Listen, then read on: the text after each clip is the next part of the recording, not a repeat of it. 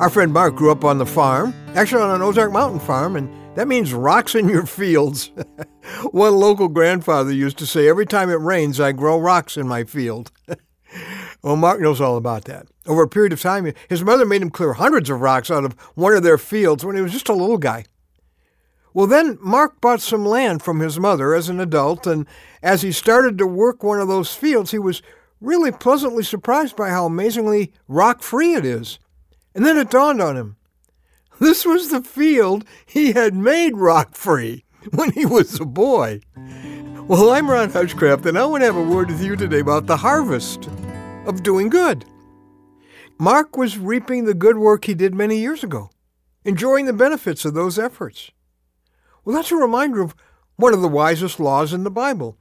Whatsoever a man sows, that shall he also reap. Now, we usually think about that in terms of the bad consequences of the bad seed we sow, but there's another side to that reaping equation. In Galatians 6, 8, and 9, our word for today from the Word of God, it says, The one who sows to please his sinful nature, from that nature will reap destruction. The one who sows to please the Spirit, from the Spirit will reap eternal life. So you don't just reap the bad you sow, you reap the good you sow. Paul goes on to make a very practical application. Let us not become weary in doing good, for at the proper time we will reap a harvest if we do not give up. So, why do we sometimes give up on some of the good we're trying to do? Well, because of the nature of harvesting. If a farmer plants corn on a Tuesday, he doesn't go out and pick it on a Wednesday, or maybe for many, many Wednesdays after that. There's a time lag between sowing and reaping, and so it can look like nothing's going to come from it. So we quit sowing in the lives of our children, our church, our coworkers, our friends. But we end up living today in the life we built yesterday, the relationships we built, good or bad, the reputation we built. We're living in it today, the ways we've treated people. Well, you did some sowing today, and you'll ultimately get back the kinds of things you sowed. So spend the time that person needs from you.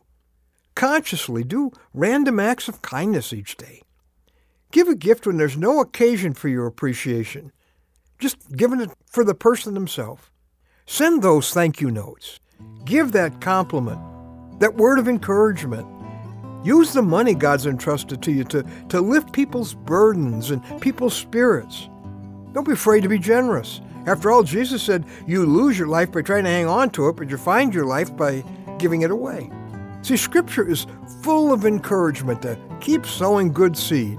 Cast your bread upon the waters, for after many days you will find it again. With the measure you use, it will be measured to you, and even more. A generous man will prosper. He who refreshes others will himself be refreshed. Don't be afraid of what you'll lose by giving. God has promised that you're going to gain so much more. You don't become richer by keeping what you've got. You become richer in your life in some way or another by giving it away. So keep scattering good seed wherever you go. Make it a daily thing. Because when you do, somewhere down the road, there's an awesome harvest coming.